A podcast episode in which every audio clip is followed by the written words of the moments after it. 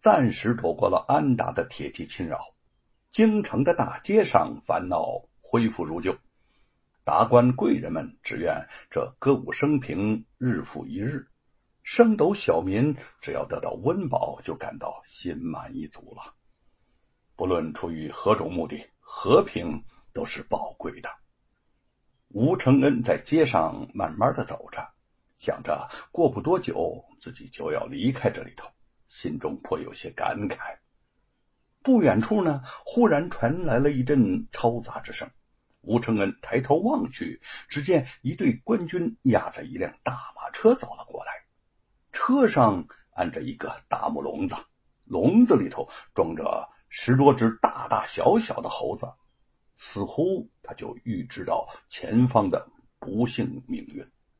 猴子们全都躁动不安，在笼子里头愤怒的冲撞过来，冲撞过去。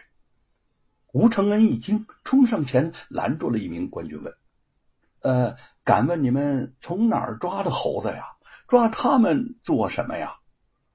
众猴子望见了吴承恩，似乎认得他一般，更加剧烈的冲撞起笼子来，悲啼之声响作一团。官军见吴承恩衣着普通，不过是个平民百姓，当即就蛮横的把他推到了一边，骂道。滚到一边去！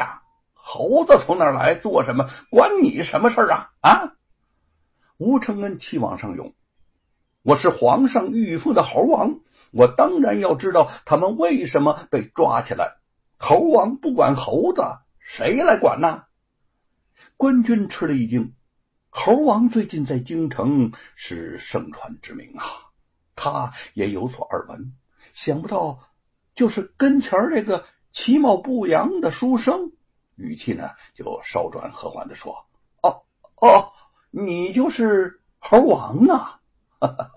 这些猴子呀，是从南方抓来的，专门拉到首府大人的府上。”见吴承恩继续盘问不休，就不耐烦的说：“首府府要猴子，必有要猴子的道理。你是猴王，也管不到首府府啊！”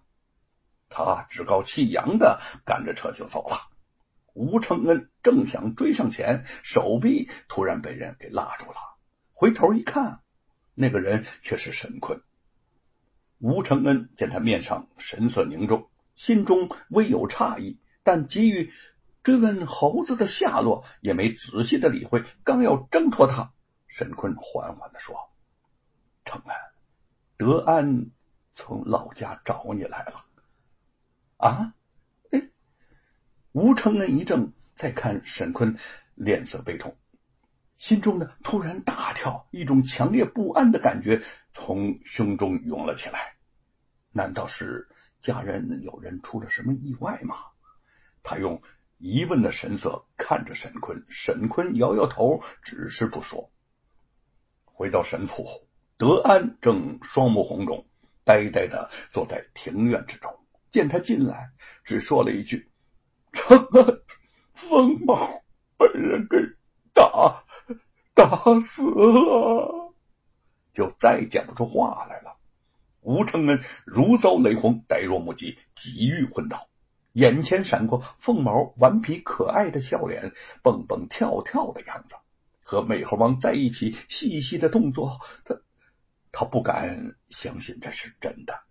腾的一家伙，吴承恩抢过一匹马，冲出了沈府。沈坤呼之不及，连连跺脚，匆匆准备了一些食物，叫德安带上，让他随后赶去照应。眼角的泪水是缓缓滚了下来。叶云计算着吴承恩在路上的时间，心里头从来没有这么迫切的希望他快些回来，可是又有些怕他回来。如果他见到凤毛现在的样子，他能承受得了吗？几天来，玉凤已经快要崩溃了，周围的人纷纷劝慰他，各种声音在他的身边响成一片，他却完全听不清他们在说什么。他的目光和凤毛片刻不离，突然，他呆滞的目光落在挂在墙上的宝剑。他缓步上前，拔剑出鞘，望着剑锋，轻声自语：“相公，相公，我没有照顾好咱的凤毛，我愧对你，愧对吴家呀！凤毛，你现在一定怕极了，不要怕，不要怕，娘来陪你，娘来陪你。”说着，他猛地将剑向自己的颈中横去。叶云大叫一声，想扑过去拦住他，却已经来不及了。他惊喝的血液似乎都要凝结了。停在一边的美猴王突然闪电似的窜了过去，紧紧的咬住了玉凤的手中的剑。那鲜血从他的嘴角迅速的涌了出来。叶云这才缓过神来。尖叫一声，冲上前去夺过了玉凤手中的剑。傻妹妹，你这是做什么呀？你这样做对得起相公吗？我没有照顾好凤毛，我没有照顾好凤毛啊！玉凤泪如雨下，扑到了凤毛的身上。我要去找我的凤毛，凤毛，凤毛，凤毛！叶云愤愤的说：“你忘了我说过的。”再大的难事，咱吴家人都不能倒下去。寻短见岂不是让恶人看了笑话吗？你要挺起来，咱们死都不怕，还有什么好怕的？相公爱你和凤毛胜过爱自己的性命。你要是真的出了事儿，相公会心疼死的。那样，你就是害死相公的罪人了。他平素温柔如水。此刻却显露出十分的刚毅。玉凤失神的呆立了一会儿，抱起美猴王颤抖的手，轻轻抚摸着他嘴边的伤口。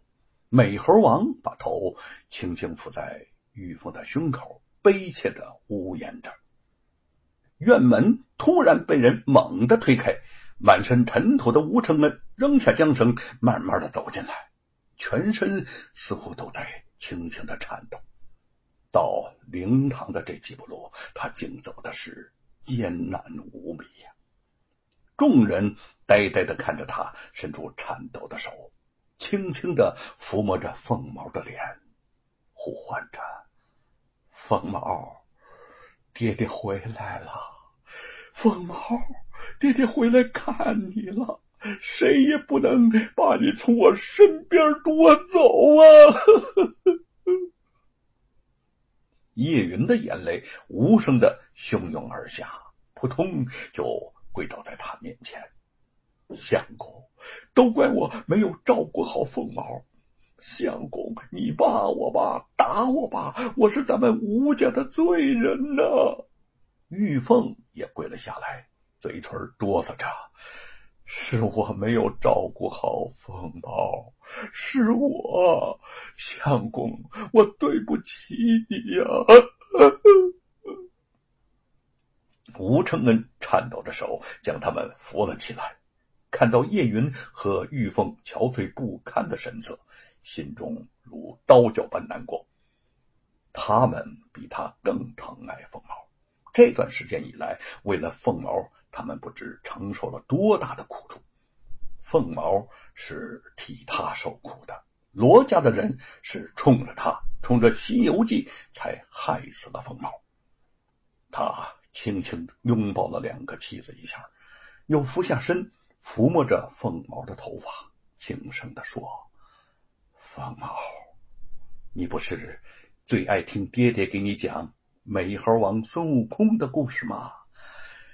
爹爹，爹爹，这就念给你听啊，我的疯猫啊！